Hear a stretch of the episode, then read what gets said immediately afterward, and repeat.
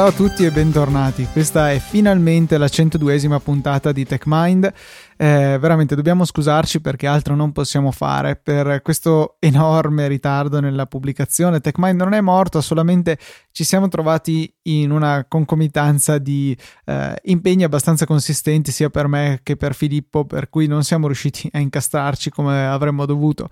Io ho cominciato a lavorare, per cui ho sballato tutti i miei orari. Eh, Filippo è reduce da una sessione di esame che direi che è pare stata parecchio pesante per cui purtroppo non siamo riusciti a organizzarci. Speriamo che le cose cambino di qui in avanti e noi ci proveremo senz'altro perché TechMind, ripeto, non è morto, eh, però bisogna riuscire a trovare il tempo nel momento più opportuno. Dopo questo piccolo cappello introduttivo posso anche presentarvi come sempre il mio collega Filippo. Ciao Filippo. Ciao Luca, ormai pensavo volessi fare la puntata da solo. Eh, in solitaria si poteva essere un'opzione interessante, però... Un bel sommato... monologo. sì, veramente un'ora a parlare da solo, probabilmente sarei morto alla fine, per cui penso che sarà opportuno evitare. Se ti ricordi, avevamo parlato di privacy nella puntata scorsa e direi che le notizie eh, che ci hanno eh, accompagnato in, questi, in, questa lunga pausa sono decisamente correlati al, all'argomento di cui avevamo parlato.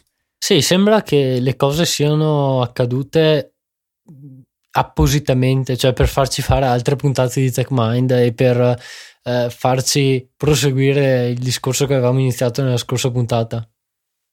Sì, eh, c'è anche arrivata una mail in realtà eh, poco dopo la, la, puntata scorsa da Daniele e mh, mm, volevamo eh, st- leggervene qualche pezzetto, qualche estratto perché è un po' lunga e comunque discutere riguardo a quello che eh, ci ha appunto scritto le sue opinioni. Um, la mail è divisa in tre punti: iPhone come arma, privacy e proposta. Eh, cerco brevemente di, di, fare un piccolo riassunto in cui, in pratica, nel primo paragrafo eh, dice che gli pare strano che tanti eh, altri aspetti della nostra vita, come possono essere magari le telefonate, i messaggi, la possibilità di fare delle perquisizioni, sono accessibili alle forze dell'ordine, mentre ehm, ritiene che non è scandaloso, dice lui, considerare un dispositivo non leggibile dalle forze dell'ordine come un iPhone come potenzialmente illegale significa fornire un'arma nelle mani dei potenziali criminali. Ehm, poi nel reparto privacy dice ma perché siamo così attaccati alla nostra privacy sulle comunicazioni digitali che riteniamo eh, dover essere totalmente private quando poi in realtà abbiamo telefonate sms come avevamo detto anche noi che sono in chiaro e non ci lamentiamo della presenza di eh, carte di identità elettroniche, passaporti e altre cose che chiaramente ci identificano. La sua proposta è di creare un qualcosa che possa avere due ramificazioni, e cioè che esista sia un, un canale privato che però genera anche delle, dei record pubblici e, e, ci fa un esempio riguardo ai pagamenti elettronici in cui c'è una comunicazione totalmente cifrata tra POS e banche e tra di loro le banche che però va poi a generare una, una sto- uno storico che sia accessibile alle, alle, forze dell'ordine. Ad esempio ho pagato tot euro nel tal posto il tal giorno alla tal ora eh, Filippo, vuoi dirci un po' qual era il tuo pensiero? Perché ne abbiamo parlato un attimino in, in fuori onda e più o meno direi che concordiamo su questo.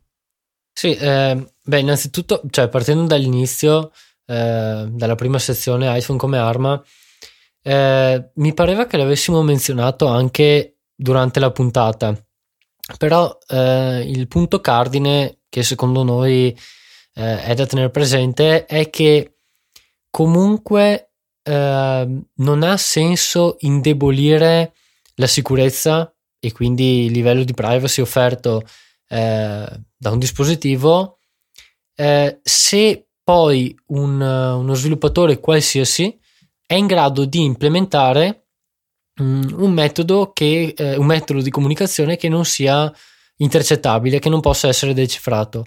Eh, questo è possibile non perché, eh, perché questa sicurezza è offerta in maniera intrinseca dal telefono, ma perché eh, questa sicurezza eh, e quindi la confidenzialità dei dati è assicurata dal, dall'utilizzo, cioè può essere raggiunta attraverso l'utilizzo della crittografia, che eh, banalmente eh, spiegata è matematica. Quindi eh, cioè, chiunque sia a conoscenza di determinati eh, metodi può anche tradurli in codice e quindi tradurli uh, in un mezzo di comunicazione. Se consideriamo come mezzo di comunicazione un'applicazione o come si può spiegare una rete di comunicazione.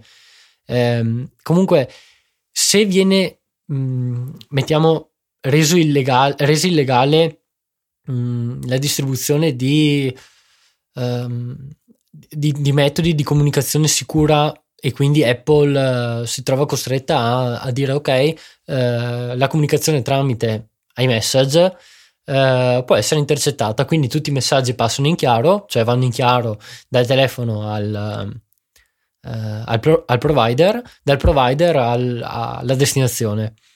ok, benissimo. io e Luca in realtà facciamo parte di un gruppo malavitoso e, e quindi mh, mm, ci affidiamo a qualcuno oppure sviluppiamo da soli eh, un'applicazione, un programma, un software, come lo vogliate chiamare, che sia in grado di, eh, di mandare messaggi cifrati che solamente io e Luca eh, possiamo leggere. Eh, ok, eh, è difficile realizzare un software del genere eh, che sia privo di problemi.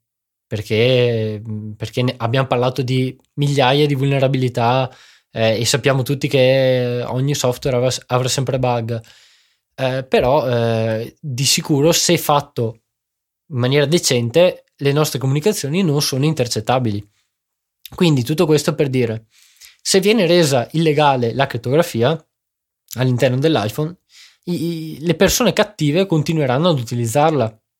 Non, non, non, è il fatto di fornire un'arma ai criminali eh, dando loro in mano eh, l'iPhone e quindi direttamente un mezzo che non può essere intercettato. No, eh, è aumentare il livello di privacy a cui hanno accesso le persone comuni. Visto che la matematica ormai esiste, è di pubblico dominio, eh, esatto. è, è nota, non si può farla sparire. Cioè possiamo anche decidere che è fuori legge, ma questo non comporterà che questa sparirà. Una stupidata. Eh, gli stupefacenti sono sostanze illegali. Non è che perché sono illegali, non esistono, non si trovano. Allo stesso modo sarebbe, nella, eh, sarebbe per la cifratura, per la crittografia sicura. Ormai è disponibile la conoscenza su come crearla, per cui renderla illegale per legge in, imporrebbe solamente ai eh, onesti cittadini che rispettano la legge di poterla sfruttare. Perché eh, questa è una cosa su cui fanno spesso leva le forze dell'ordine, che eh sì, ma i terroristi poi hanno appunto questi sistemi sicuri, li stiamo difendendo, poi di, quelli che tirano sempre fuori sono i pedofili, che è stessa roba. Um, però c'è anche da considerare un altro aspetto, un aspetto molto più terra-terra. Cioè, io ho la mia azienda, mh, mm, facciamo un'azienda con il nome di un frutto che produce dei telefoni di successo, e invece Filippo è a capo di un'altra azienda coreana che spesso è stata accusata di copiare eh, dei progetti della mia azienda col nome con un frutto. Se io dovessi perdere il mio iPhone in un bar o dovessero, dovessero rubarmelo, l'azienda di Filippo potrebbe magari entrare in possesso del mio telefono, ok, sarebbe un'azione illegale, ma lasciamo stare questo discorso per un attimo, e avrebbe la possibilità di accedere ai dati contenuti nel telefono stesso. Ora io dico telefono, ma potrebbe essere anche un computer, potrebbe essere anche un'altra cosa. Ci potrebbero essere dei dati sensibili circa il mio nuovo progetto di un prodotto di potenzialmente grande successo, dei dati di grandissimo valore. Eh, per dare alle forze dell'ordine la possibilità di accedere ai miei dati qualora io abbia fatto qualche cosa di male, sto anche dando la possibilità ad un attaccante determinato di accedere a quegli stessi dati, che però non rappresentano un crimine, bensì un mio eh, segreto industriale. Eh, e quindi sono andato a mettere eh, in crisi un utilizzo del tutto lecito della cifratura sull'altare di riusciamo a evitare la comunicazione sicura tra eh, criminali. Che poi non è affatto vero, i criminali utilizzeranno questa matematica che è disponibile eh, di pubblico dominio per andare a continuare a cifrare in maniera estremamente sicura le proprie comunicazioni, cioè non vince nessuno così. Sì, eh, due cose. eh, mi è venuto in mente appena avevo finito di parlare, eh, questa matematica, eh, ora magari eh, chi eh, studia informatica o piuttosto che matematica, piuttosto che ingegneria, saprà che non è una conoscenza, diciamo, così esotica, cioè ehm, le basi della crittografia sono facilmente capibili e possono essere imparate uh, da, oddio, mi sentirei di dire da un qualsiasi universitario che abbia uh, superato l'esame di analisi 1 e algebra. Non so. Cioè, comunque sì. non bisogna essere Einstein, è questa la eh, questione. esatto. Non sono concetti banali, assolutamente. Però al contempo, se uno ha il tempo da dedicarci un minimo di capacità, può arrivare a padroneggiare almeno le basi.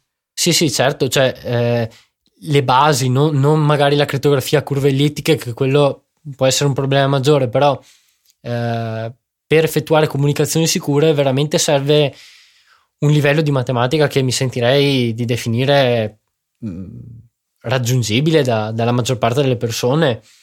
Eh, magari non da, da, una persona che non ha mai visto matematica in vita sua, eh, però mediamente una conoscenza scientifica è sufficiente per, per arrivarsi. Però, vabbè, questa era la prima cosa.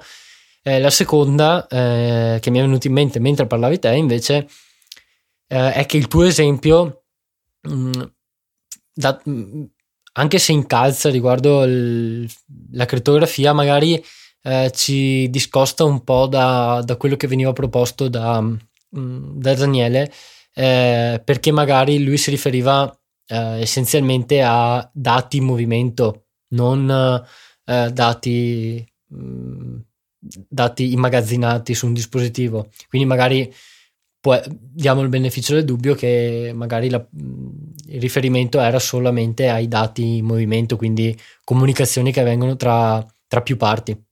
Ma il fatto che anche lì, cioè, eh, allora quei dati sono utili solamente se sei lì che stai sorvegliando proprio nel momento in cui avviene la comunicazione. Certo. Eh, a posteriori non serve a niente, cioè ehm, a meno che tu non hai un sospettato per altre ragioni, eh, tu generalmente le indagini le vai a fare dopo che è successo il reato. A quel punto lì le comunicazioni o sono finite o, o quasi, cioè quelle in cui magari si pianificava il reato sicuramente sono andate via.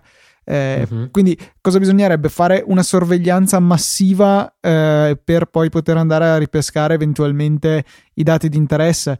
Era stato un argomento dibattuto e mi pare che in Australia fossero andati a studiare bene la fattibilità di questa cosa, ma c'è un grossissimo problema, cioè che ci vogliono delle infrastrutture allucinanti per riuscire a salvare tutto, fosse anche la, il registro delle comunicazioni, non i dati in transito.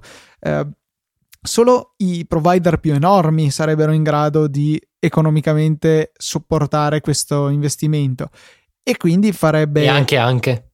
E, esatto, è anche lì da vedere. Ehm, quindi automaticamente elimineremo tutti i piccoli provider dal mercato e quindi se vogliamo è una forma di concorrenza sleale imposta dall'alto, cioè non c'è modo di uscirne vincitori secondo me da questa cosa qui. Non c'è modo di eh, salva- salvare i dati de- delle comunicazioni che possono essere interessanti. Uno, due, farlo senza creare problemi al mercato. Tre, farlo in maniera sicura perché quei dati lì eh, sono a rischio di attacchi informatici. Cioè, abbiamo visto più di una volta anche qui su TechMind come ci sono alcuni dati, banalmente le nostre password, che sono custodite da diversi siti. In teoria, solo il sito in questione può accedere a questi dati. In realtà, in di quante vulnerabilità abbiamo parlato in questi mesi, n- non si contano assolutamente. Per cui stiamo potenzialmente mettendo veramente a rischio dei dati che, ripeto, sono estremamente privati. Per cui non c'è, secondo me, nessuna soluzione a questo. Stante il fatto fatto che la crittografia moderna è di pubblico dominio, non è pensabile di, ehm, di poterne restringere l'accessibilità perché è di pubblico dominio, non c'è modo di eh, fare sparire una cosa che è presente, anche mettendola fuori legge. Comunque, chi è determinato, chi è determinato a infrangere la legge, magari eh, lo farà lo stesso e ha tutte le conoscenze di cui ha bisogno. Esattamente, e per concludere, ehm, refutando magari, non me ne voglia Daniele, ma la sua proposta, quella eh, accennata da Luca, quindi di lasciare dei metadati quando venivano effettuate delle comunicazioni, Daniele portava l'esempio delle banche. Ehm, beh, eh, cioè, anche qui torniamo al fatto che eh, affinché la comunicazione funzioni, non è necessario che io lasci dei metadati. Mi spiego meglio. L'esempio portato da Daniele ehm, è basato sul fatto che una banca eh, per funzionare, passatemi il termine, ma non ho, eh, non ho le conoscenze di, per spiegare in maniera più approfondita tutte queste cose, però ehm, affinché possa funzionare eh, una banca eh, è costretta, se vogliamo, eh, a, ad aderire a determinate eh, regolazioni, eh, regolamentazioni, scusate, eh, e quindi lasciare dei metadati quando viene effettuata la transazione col POS e quindi fornire questi dati alle forze dell'ordine qualora venga richiesto. Um, affinché io e Luca Mm, possiamo comunicare in maniera sicura, non è assolutamente necessario che io lasci volontariamente dei metadati. Questo è semplice. Um, appunto perché uh, io e Luca possiamo comunicare senza dire niente a nessuno, uh, se vogliamo. Uh, quindi è difficile creare uno storico, cioè sì, potrebbe farlo Apple se fosse forzata a creare uno storico del, di tutte le comunicazioni tra me e Luca, tra me e chiunque altro. Il problema è che poi si torna al, al fatto menzionato da Luca, quindi che quelle informazioni devono essere messe al sicuro eh, e si torna al fatto che spiegavo io prima, quindi eh, se io e Luca facessimo parte di un gruppo malavitoso potremmo semplicemente sviluppare il nostro met- metodo di comunicazione che non lasci metadati. Eh, quindi anche qui eh, purtroppo no, non è applicabile in questo campo eh, questa soluzione. Ok, eh, la risposta credo che sia stata abbastanza lunga, ma comunque era un ottimo spunto di riflessione e veramente grazie a Daniele per esatto, averci, ringraziamo Daniele. per averci dato questa idea, questa sua opinione. Eh, dicevamo, visto che la domanda è un po' lunga, non l'abbiamo letta in maniera integrale, però ve l'ho eh, pubblicata, c'è un link nelle note di questa puntata che trovate chiaramente sul nostro sito oppure eh, nel vostro client di podcast preferito e eh, spero non me ne voglia Daniele, appunto l'ho, l'ho copiata e incollata in versione integrale. Immagino che possa essere più facile seguire i ragionamenti che abbiamo fatto io e Luca se avete, se avete di fronte il testo integrale della mail. E l'ho caricata su Pastebin, che tra l'altro è notissimo come sito dove poi finiscono tutte le password rubati dai, dai siti no? nelle brecce informatiche. Per cui mi sembrava anche uno, scher- cioè uno scherzo, un'ironia carina da, da, inserire appunto nella scelta del servizio su cui ospitare questi kilobyte di testo. Eh, proseguendo, direi che eh, dobbiamo per forza parlare di quello che credo che alla fine si rivelerà essere il cuore della nostra puntata, e cioè la lunga discussione che sta avvenendo in queste settimane e che ha come oggetto eh, del contendere l'iPhone 5C di lavoro utilizzato da uno degli, eh, dei terroristi della strage di San Bernardino in California. Eh, iPhone 5C è un dettaglio importante, ma ehm, che poi comunque sta estendendo il discorso ad iOS per intero. Eh, Filippo, credo che sia opportuno però fare un breve riepilogo dei fatti prima di buttarci nel, nel cuore del discorso. Sì, eh, beh, eh, in realtà immagino che la maggior parte dei nostri ascoltatori già, uh, avrà già familiarità con questo caso, uh, però tanto per spiegarlo in via generale, cosa è successo? Eh, immagino che abbiate sentito degli attentati di San Bernardino. Eh, L'FBI ha ottenuto eh, un iPhone 5C, eh, appunto, di lavoro di uno dei due attentatori. Eh, questo iPhone, però, è protetto da, eh, da password, quindi c'è il classico PIN che serve per sbloccare l'iPhone. All'interno di iOS implementata, eh, sono implementate delle misure di sicurezza, eh, e ci tengo a sottolineare misure di sicurezza, poi capirete perché, che eh, sono state progettate per rendere la vita appositamente più difficile eh, a qualcuno che entri in possesso fisicamente del telefono e voglia indovinare la password. Quali sono queste misure? Eh, sono che per ogni tentativo sbagliato del, del PIN, eh, da non confondere col PIN della SIM, non c'entra assolutamente niente, sto parlando del PIN di iOS. Eh, per ogni tentativo sbagliato eh, è possibile effettuarne un altro con un ritardo che cresce esponenzialmente. E questa è la prima misura.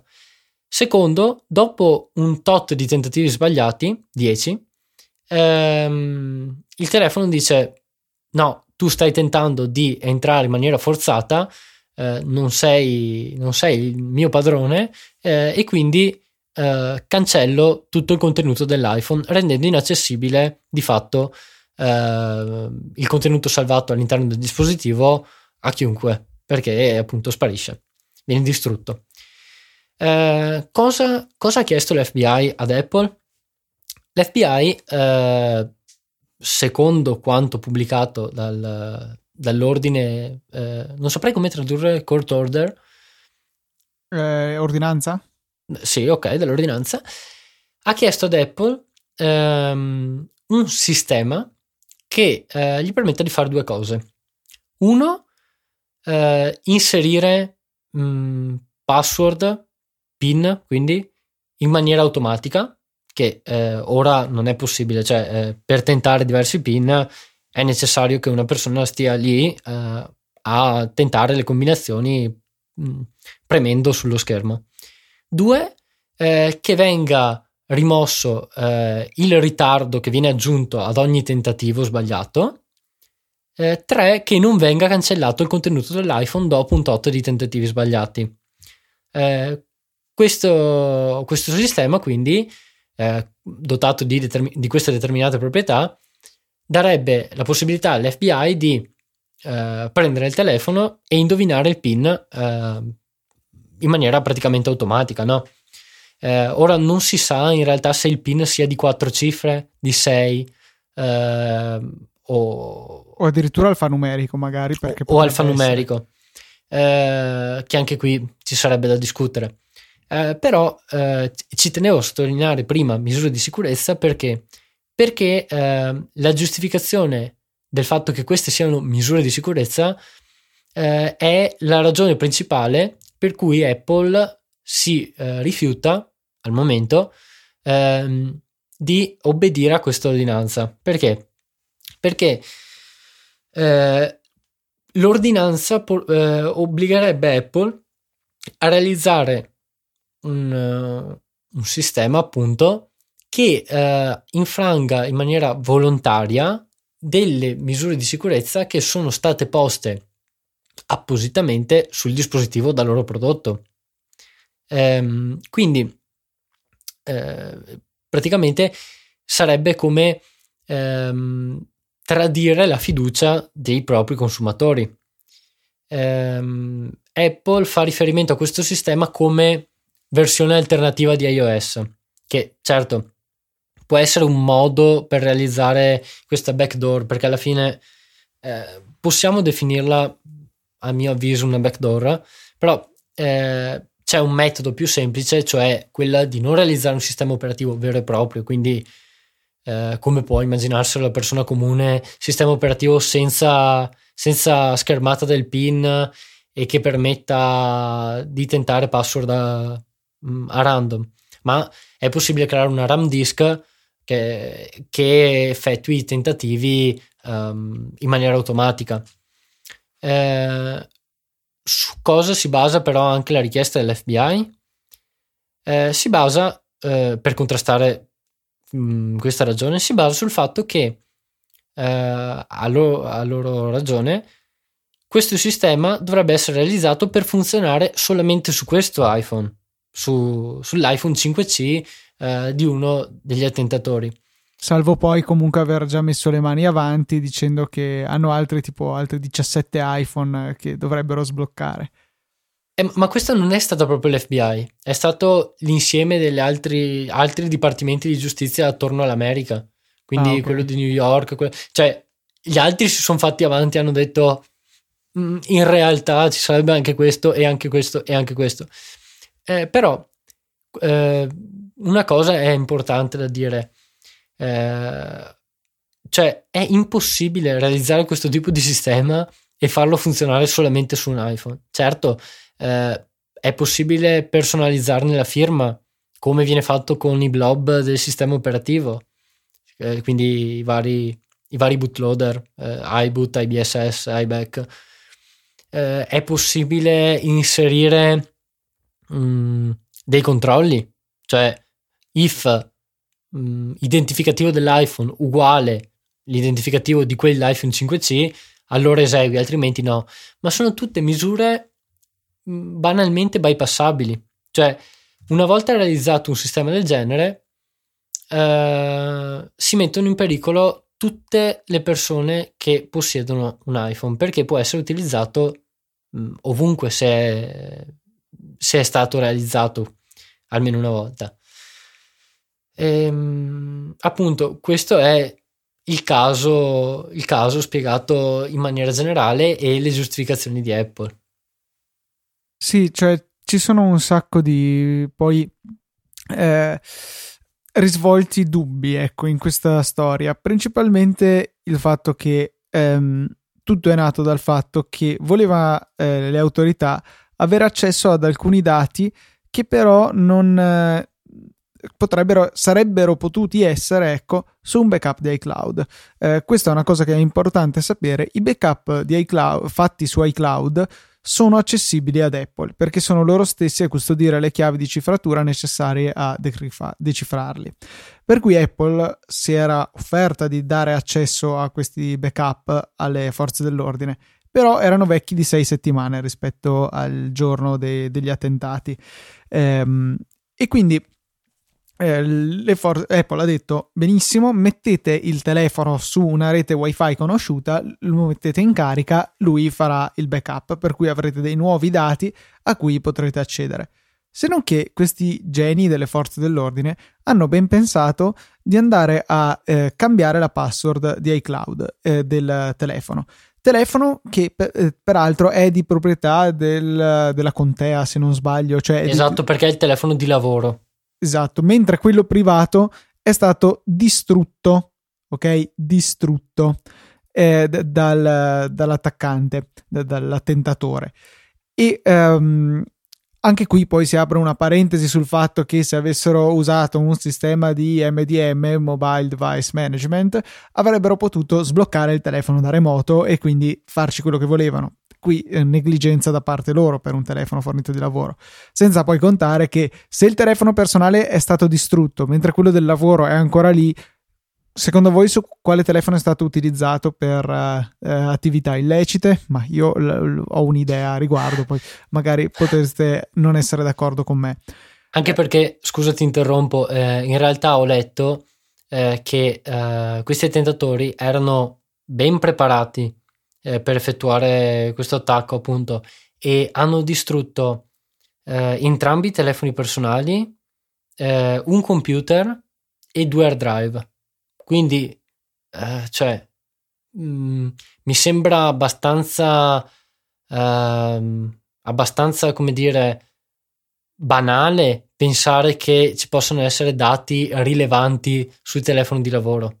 direi che è del tutto improbabile. Eh, Comunque poi ehm, facciamo anche che ci siano, eh, è, cioè il fatto di aver cambiato la password del, di iCloud rendendo quindi inservibile il metodo che poteva essere standard per l'accesso ai dati è, è stata una cosa che è come minimo sospetta. Io solitamente non sono uno che propende per il complottismo, però a me una, un dubbio viene, e cioè ehm, è strano che eh, abbiano deciso di fare questo appena dopo gli attacchi. Cioè, non è che magari in realtà quello che si sta cercando di raggiungere è un uh, um, creare un precedente di modo che eh, poi in futuro Apple sia obbligata a fare la stessa cosa, la stessa opera di creazione di un sistema dedicato anche per eventuali altri telefoni che fossero coinvolti in delle indagini. Onestamente mi sembra un, una spiegazione abbastanza ragionevole. Loro insistono che non è così. Però eh, da quel poco che so io delle leggi, mi sembra che comunque quando si creano dei precedenti poi sono tenuti in seria considerazione nelle decisioni successive. Per cui già questo, insomma, mi, mi, porta a pensare che in realtà l'idea sia quella. Significativo appunto il fatto che ci siano molte eh, altre autorità che avevano colto la palla al balzo, come dicevamo prima, 17 altri iPhone mm-hmm. così sono saltati fuori che vogliono che vengano decifrati. Um, non, non mi sembra credibile il fatto che vogliano solo accedere a questo specifico telefono. E poi ci sono anche cioè, degli altri problemi, il fatto che ok, facciamo che riusciamo a creare un, un, software dedicato. Apple chiaramente deve investirci tempo e ho sentito quantificata la cosa in eh, un paio di settimane di lavoro di 6-7 ingegneri, per cui non proprio poco. 4-6 settimane se non sbaglio. Ecco, no? eh, Ah, ok, sì, sì, allora forse era così. Però comunque c'è una forza lavoro consistente da mettere a disposizione. Non che Apple non ce l'abbia, però insomma, probabilmente gli farebbero comodo a fare altro, ecco. E ehm, senza contare che una volta creata questo, questo firmware, è, secondo me non esiste in terra che eh, venga distrutto in maniera certa. Cioè, eh, qualcuno potrebbe impossessarsene eh, è troppo pericoloso creare un'arma del genere, secondo me. Questa sì sarebbe un'arma. Sì, perché appunto eh, per, per, realizzarla ci deve lavorare qualcuno, giusto? Eh, quel qualcuno lavora ad Apple, quel qualcuno è eh, un piano d'attacco per chiunque voglia ottenere quest'arma. Quindi io, ad esempio, mh, mm, esempio stupido, eh, io lavoro ad Apple, reali- lavoro sulla realizzazione di questa cosa è, sem- è sufficiente che attacchino me eh, per avere accesso a questo tipo di sistema. Punto primo, esempio. Ehm, altra cosa, mh, mm, dovremmo riporre la nostra fiducia sulle capacità e sulla sicurezza tecnologica delle forze dell'ordine e quindi essere sicuri che questo sistema non venga diffuso uh, a nessun altro e, e e non sia accessibile a nessuno al di fuori eh, dell'FBI e soprattutto che venga utilizzato solamente eh, sotto un'ordinanza di un tribunale. Mm. Quella Io... può essere eventualmente tirata fuori a posteriori per giustificare, ma c'è, okay. c'è una c'è una facilità di potenziale abuso di questo potere che è eccessiva, onestamente, secondo me. Sì, c'era un politico americano su Twitter um, Trump, perdonatemi, immagino. No, no, perdonatemi, ma non, non ricordo il nome. Uh, un, un, membro del congresso che aveva fatto un paragone. Um, Apple ha messo uh, un fiocco uh, su, sui suoi dispositivi. Quello che l'FBI sta chiedendo è di togliere il fiocco per questo dispositivo per poter accedere ai dati. Eh, al che eh, un noto ricercatore forense ha detto no, eh, il paragone è completamente sbagliato eh, a dimostrazione della miopia di questa persona in merito tecnologico. Eh, è come se l'FBI stesse chiedendo ad Apple inventa una forbice particolare, delle forbici particolari, scusate, eh, in grado di tagliare questo fiocco e utilizzale solamente per questo dispositivo capite bene che una volta realizzate le forbici, che è un lavoro non da poco, eh, poi è difficile che non vengano utilizzate anche per altri fiocchi. Questo è, secondo me è un, un paragone che calza bene. Sì, anche perché non non è, credibile che poi venga distrutto tutto. E poi, cioè, anche, mettiamola anche nell'altro modo, i, eh, facciamo che chi ci lavorerà in, su questo attacco sia perfettamente onesto, una persona impeccabile, potrebbe venire rapito dal gruppo criminale X e obbligato a lavorare su un cercare di sbloccare il telefono. Senza contare che poi stiamo anche dimenticando una cosa.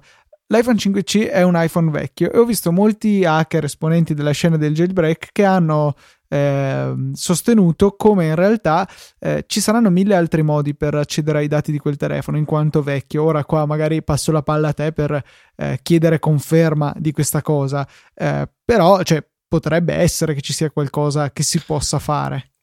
Sì, eh, in realtà anche questa parte è abbastanza mh, mm, calda da discutere perché eh, almeno stando a quanto so io, stando alle mie conoscenze, eh, l'iPhone 5C eh, beh, ha un processore a 32 bit, giusto? Sì. Ehm, per i processori a 32 bit esistono almeno due exploit, eh, due vulnerabilità note, scusate, eh, ad un basso livello, quindi a livello di iBoot, il che significa che possono essere eh, sfruttate con il telefono bloccato. Una di queste, probabilmente, stando a speculazioni di, di altre persone, è utilizzabile addirittura dal uh, eh, DFU mod, quindi ancora da livello più basso. Eh, cosa basterebbe tra 150 virgolette fare ehm, all'FBI? Utilizzare uno di questi exploit, caricare i codice quindi, perché eh, un exploit a così basso livello permette di bypassare eh, i controlli mh, mm, de- delle firme sui componenti eh, del sistema operativo, giusto? L'abbiamo spiegato eh, in una delle prime puntate. E, mh, mm, una volta bypassati questi controlli, proprio perché abbiamo accesso ed esecuzione di codice ad un livello molto molto basso, è sufficiente eh, effettuare una patch del kernel, dato che il ritardo sull'iPhone 5C eh, è forzato eh, dal kernel stesso. Patchato il kernel, eh, oddio, basta scrivere un programma eh, che funzionerebbe anche su un dispositivo jailbroken che tenti uh, i vari le varie mm, com, cioè i vari pin ecco uh, tutto questo mh, mm, è una mia supposizione uh, l'unica cosa che mi è venuta in mente è che um, un attacco simile magari potrebbe non essere accettabile a livello forense. Eh, questo c'è da tenere in considerazione, ma pensando che prima di iOS 8 eh, c'erano dei tool, degli strumenti certificati dal uh, NIST, National Institute of Standard Technologies, non mi ricordo, ehm, per fare esattamente, per svolgere esattamente queste procedure penso che dopo un determinato processo di approvazione e di scrutinio eh, sia, sia, possibile accettare come prova forense eh, i risultati basati su un attacco simile. Senza eh, contare che poi, eh, scusa Filippo, questo devo vabbè. dirlo perché mi sta prudendo la lingua da un po' sono gli stessi che erano grandi clienti di Hacking Team e aziende del genere in giro per il mondo. Perché proprio questa volta devono andare a, eh, a chiedere direttamente al produttore? Non mi sembra che in precedenza eh, si rivolgessero a Microsoft per avere degli attacchi contro Windows o degli zero day che potessero utilizzare o ad Apple per fare la stessa cosa con i suoi sistemi operativi. Si rivolgevano a esterni che sviluppavano attacchi appunto da utilizzare con i prodotti più svariati. Sì, eh, appunto. Ehm, ora ci piace pensare che con iOS 9 la sicurezza degli iPhone sia aumentata, perché di fatto è aumentata. Eh, però in qualsiasi caso, ehm, soprattutto considerando che si tratta di un dispositivo vecchio, perché è vecchio l'iPhone 5C, ehm, è, difficile, è difficile credere a tutta questa storia. Eh, è molto difficile appunto eh, stare dalla parte dell'FBI se si ha un minimo di conoscenza della tecnologia di cui si sta parlando. Eh, è molto facile, come diceva Luca, anche se anch'io eh, sono abbastanza allineato con Luca, non sono una persona solitamente eh, che, che solitamente dà adito a complotti o teorie mh, dietrologie varie. Però eh, è difficile non pensare che tutto questo teatro non sia stato messo in piedi per forzare la mano ad Apple in questo caso, sfruttando un caso eh, che ha una grandissima risonanza mediatica perché terrorismo eh, in America eh, e quindi crea- per creare un precedente eh, è veramente molto molto molto difficile eh, pensarlo. sì, direi che eh, comunque tutta la, la, parte tecnica è stata esplorata, giusto per fornire un, eh, un, una parentesi sul l- cosa sta succedendo a livello politico. Siamo in attesa di vedere se la cosa verrà portata davanti alla Corte Suprema degli Stati Uniti. Nel frattempo Apple ha ricevuto il supporto da diversi altri big, diciamo, del settore della tecnologia e, e quindi sono in molti a, a pensarla come Apple. E invece il nostro amico Donald Trump ha detto che bisognerebbe boicottare Apple per questa cosa qui, dicendo chi credono di essere devono sbloccarlo. E, e niente, questo è un, è un po' la, la, parentesi politica. La, la, faccenda è ancora in evoluzione. Apple ha fatto richiesta perché venga annullato, archiviato il, questa ordinanza che invece le imporrebbe di sbloccare il telefono. È ancora una vicenda in fase di evoluzione, però ehm, sarebbe interessante cioè, analizzare cosa succederebbe in, in, entrambi i casi, cioè sia che vincesse Apple sia che vincesse eh, l'FBI. In entrambi i casi ci sarebbero delle conseguenze, cioè dovesse vincere Apple non mi stupirebbe se venisse messo fuori legge o tentato di mettere fuori legge l'utilizzo di crittografia così solida, così robusta. Però c'è anche da dire che se così facessero metterebbero in seria difficoltà un'azienda americana rispetto a chi non è sottoposto alla stessa giurisdizione. Se anche ipotizziamo che magari riesco, il governo americano riuscirebbe a persuadere l'Europa a, a far passare legislazioni simili, beh, direi che Russia e Cina no, non si lascerebbero convincere, per cui eh, chi volesse un telefono davvero sicuro si, ri, si, rivolgerebbe a produttori cinesi e russi che non sono sottoposti a queste a questi obblighi, poi magari sono sottoposti dal loro governo per altri motivi, però insomma eh, si metterebbe in serio svantaggio nel mercato un'azienda americana. Viceversa, La, l'azienda con, capita- con uh, come si dice? patrimonio più alto, eh, esatto, più alto, cioè mh, mm, è un problema abbastanza grosso. Viceversa, dovesse vincere l'FBI, insomma, eh, eh, allo stesso modo Apple sarebbe un po' messa in crisi perché avrebbe lei ceduto a qualche cosa che gli è stato imposto dal governo e magari eh, ci sarebbero altri clienti in giro per il mondo che non gli sta bene che il loro telefono possa essere decifrato dal governo degli Stati Uniti, quindi ancora una volta potrebbero passare alla concorrenza. Cioè, eh, il fatto è che per Apple non c'è nessuna situazione, nessuno scenario in cui potrebbero, tra virgolette, vincere. Sì, eh, in realtà se vincesse Apple, poi ci sarebbe il passo successivo, tentare di mm, come hai detto te, rendere illegale la crittografia, ma lì si andrebbe su un dibattito molto più grande, addirittura e cioè, oddio, ho, ho abbastanza fiducia che, che, non si arrivi a, a, ad una chiusura in negativo di, di quel dibattito lì. Uh, però non si sa mai. Uh, l'altra cosa, ovviamente, che penso tu stessi per menzionare è che se vince l'FBI e quindi è in grado di forzare Apple alla realizzazione di un sistema, perché ricordiamo, ricordiamolo ancora una volta, non si sta chiedendo ad Apple per favore dateci una chiave, No, magari fosse così. Eh, si sta chiedendo ad Apple devi realizzare questa cosa per scavalcare delle misure di sicurezza che hai imposto tu. È, è questo la cosa assurda.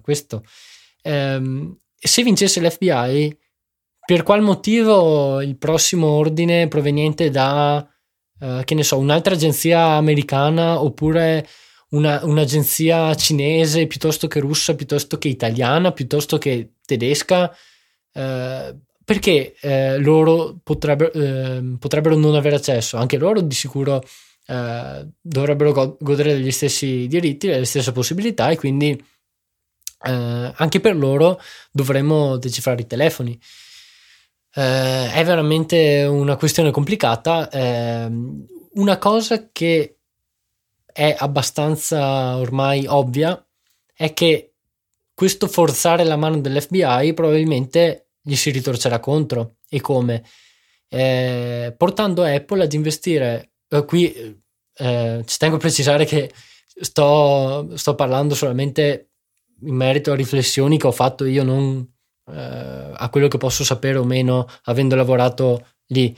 Però si porterà Apple a investire risorse sulla realizzazione di un sistema che veramente non possa, ehm, non possa essere intaccato nemmeno, nemmeno da Apple stessa. Quindi che solamente l'utente in, eh, in possesso della password sia in grado di, um, di entrare all'interno del dispositivo. Avevo letto qualche dichiarazione che, cioè proprio Tim Cook, quando era andato al comando, diciamo, aveva detto che loro volevano cercare di non avere accesso, cioè proprio tecnologicamente non poter sì, sì, sì. accedere ai dati degli utenti. Esatto, e, e ci stanno riuscendo per gran parte, no, non al 100% ancora, però un buon 80% se vogliamo. Eh, è molto complesso, appunto in questo caso si tratta di fare brute forcing del PIN. Una misura banale, incredibilmente banale, è forzare tutti ad utilizzare eh, un PIN alfanumerico di 8 caratteri. Sì, di almeno 8 caratteri. Solo che già là eh, sarebbe un problema, nel senso che già mi vedo mio papà a avere un pin così lungo. Cioè, a- attualmente mio papà non ha un pin sul suo telefono perché sarebbe una rottura di balle, perché ha un iPhone 5, quindi senza Touch ID, eccetera. Eh, per cui... No, certo, ma con i dispositivi con Touch ID non è più di tanto una frizione grande. Vero, poi con il miglioramento di Touch ID è sempre più fattibile perché vedo per esempio mio fratello con l'iPhone 6, lui ha le mani che sudano abbastanza per cui spesso Touch ID gli fa cilecca, invece leggevo che con il 6S è migliorato anche nella situazione in cui sei appena uscito dalla doccia e hai ancora le mani umide e il telefono non si sblocca, cosa che succede anche a me.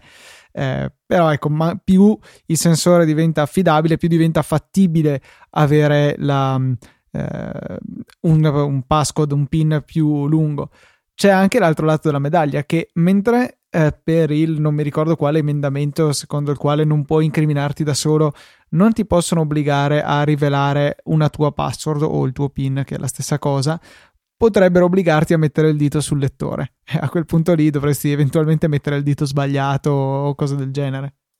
Cioè dovete eh... magari salvarvi il mignolo come dito de- del touch ID usare sempre quello e poi fare gli ignorri cercando di usare il pollice Mm, sì, certo, però vabbè, qui sono alternative, sì, è vero.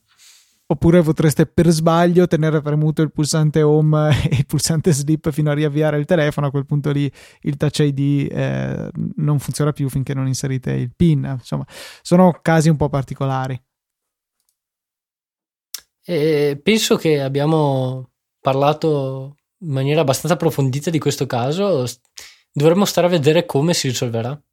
Sì, è assolutamente necessario attendere perché c'è bisogno di vedere come si evolverà la situazione. Sicuramente non è finita qui, aspettiamo di vedere come, come, procederà e riporteremo senz'altro nelle prossime puntate. Magari avremo tempo anche per trattare di altri argomenti, però questo assolutamente non era, eh, non era pensabile saltarlo, ecco. Non era trascurabile, no. Benissimo, quindi eh, per questa puntata, questa 102esima puntata è davvero tutto. Eh, vi ricordiamo che come Daniele potete anche voi contattarci per farci avere le, nostre, le vostre domande. Prima o poi riceverete risposta, non temete. Eh, I nostri contatti sono sempre quelli, at TechMindPodcast su Twitter oppure ehm, la nostra mail che è techmind.easypodcast.it. Per questa puntata è veramente tutto. Un saluto da Luca e da Filippo. Ciao a tutti.